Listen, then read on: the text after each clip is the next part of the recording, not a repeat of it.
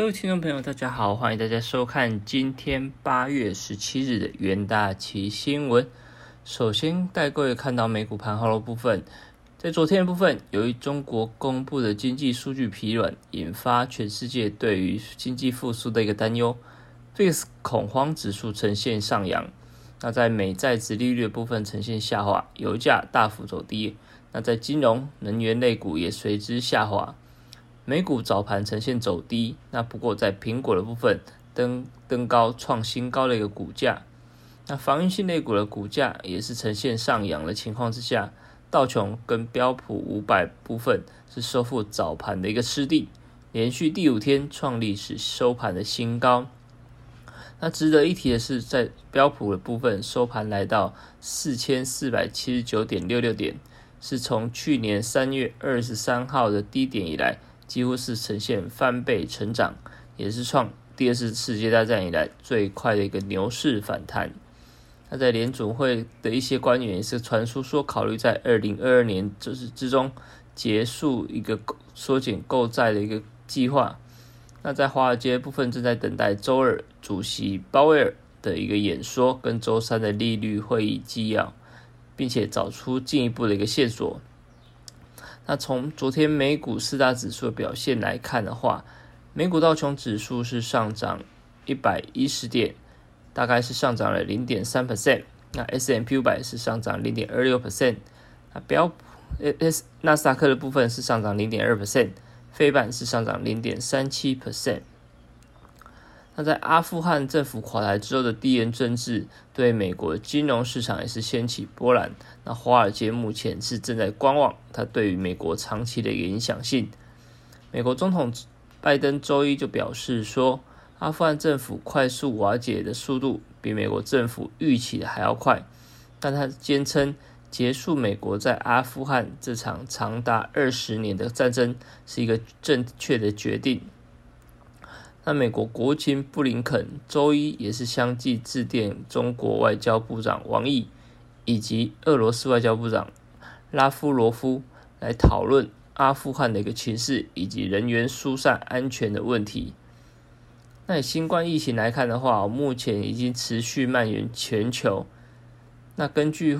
美国约翰霍普金斯大学即时统计来看，最新数据显示说，全球的确诊人数飙破 二点零七亿例，死亡人数也是突破了四百三十六万例。以美国来看的话，累积确诊人数已经超过三千六百八十三万例，累积死亡人数超过 六十二点二万人。以印度来看的话，累积确诊人数也是达到了三千两百二十二万例，巴西累积确诊是来到了两千零三十六万例。所以整体来看，以整个新冠疫情的情况并没有终结的感觉。那接着在美国的新闻部分可以看到，华尔街根据华尔街日报的报道，如果美国经济持续性的复苏，那一些联准会的官员正在考虑最快在三个月内开始减码购债计划，那直到二零二二年中的部分将会完全退场。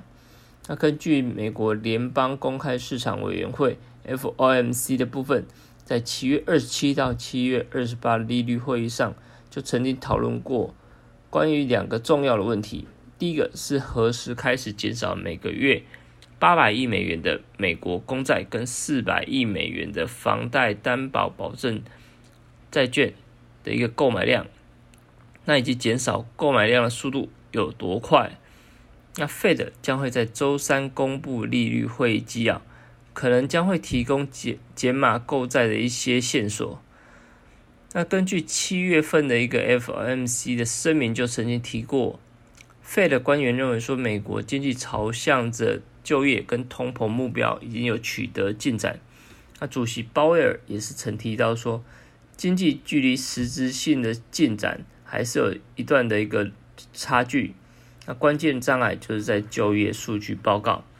那当初当初就他就明确提到说，希望在未来几个月内看到一些强劲的就业数据。那费的理事布兰纳德也在上个月提到说，希望先观察九月份的就业数据，但是该数据可能要到十月初的第一个礼拜五才会公布。那这也让缩减购债的一个计划可能会延到十一月的 F O M C 的一个会议。那不过最近联储会的鹰派的言论越来越多，那对缩减的时程表似乎也越来越清晰，所以部分的官员可能已经蠢蠢欲动了，希望提前实施这个计划。那这个部分可能投资人就是要多加留意。那在昨天的部分，原油价格是呈现明显收低，主要因为一连串相对比较疲弱的中国经济数据，凸显病毒的一个蔓延，衍生对于原油需求的一个潜在的伤害，导致油价的一个压低。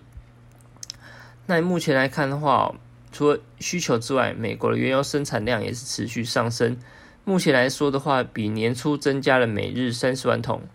那美国的供应增加，加上 OPEC 也是放宽减产限制，这让供应端出现了一个压力。那不过在同一时间，需求端却呈现一个放缓。那以昨天来看的话， W T I 轻原油期货是下跌了 百分之一点七， 布兰特原油价格是下跌了 百分之一点五。 那以数据来看的话， W T I 跟布兰特的油价在收盘都是创八月九号以来的最低。那不过相对比较好的是，盘中的一个最低点的跌幅是有所收敛。那也是全球的一个贸易需求强劲的话，导致航运供应链的一个供不应求，缺柜塞港的情况不断的上演，也是推升了运价费率是持续性的一个攀升。那美国企业的运输成本大幅增加，有家具的租赁业者也是表示说，目前的运输的时程是过去的七倍，成本也比过去还要来得高，重点是还不一定拿得到货，这也反映到说目前的一个状况是相当的严重。那事实上，以目前塞港的一个困境，导致很多业者在营运上受到受到影响，因为他们必须购买更多的货柜来运送货品。那不过港口塞港却也让这些货柜货轮必须要转向其他港口才能完成交付的一个任务，整体的运输成本是呈现大幅暴增。所以目前来看的话，全球海运的塞爆跟运价攀升的情况似乎还没有明显的一个解决的一个转换余地。那接着在国内的部分，看到近期 S G X 富台指数期货维持一个疲软走势，十日均线呈现下穿季线之后，虽然说全职龙头股在台积电的部分昨天是呈现止跌，那不过像是联发科、联电的部分跌幅能有超过 百分之一。 那鸿海上周四的法说会虽然正面看待获利前景，那不过外资上周五卖超八千余张，那以昨天来看的话，股价也是下跌 百分之一点四。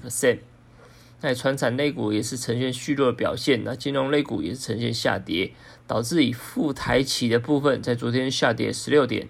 收在 一千四百六十一点二五点。那富台期是连续八天的一个收跌。近期来看的话，欧美疫情攀升，原物料跟半导体类股也是杂音不断，导致短线富台期的部分还是有修正的压力。接着进入我们三分钟听股期的单元。那首先第一个看到长荣的部分哦，那欧美补货的高峰导致当地的港口是呈现堵塞，那中国跟东南亚只是受到台风跟疫情的影响，导致港口运行受到阻碍。那以全球来看的话，运航运业的八月份压力还是呈现趋增，那有一些货运的一个指数还是持续在创新天价。那不过在外资的部分，先前有外资把长荣调降投资平等之后，有亚系外资认为说，长荣的第四季的货运能见度是有望优于预期，那因此调高它的投资平等到买进。那目前来说的话，长荣期货还是处于狭幅区间的整理，多空两方还是呈现角力的阶段哦。那期期价的走势呈现焦灼。第二个看到中钢的部分，中钢公布七月份的一个税前获利，年成长是高达 十一点七七倍。那中钢公布了九月份的内销 月, 月盘，基本价格也是平均调涨 百分之一点二。 那市场期待中钢第四季的营运有机会持续向上。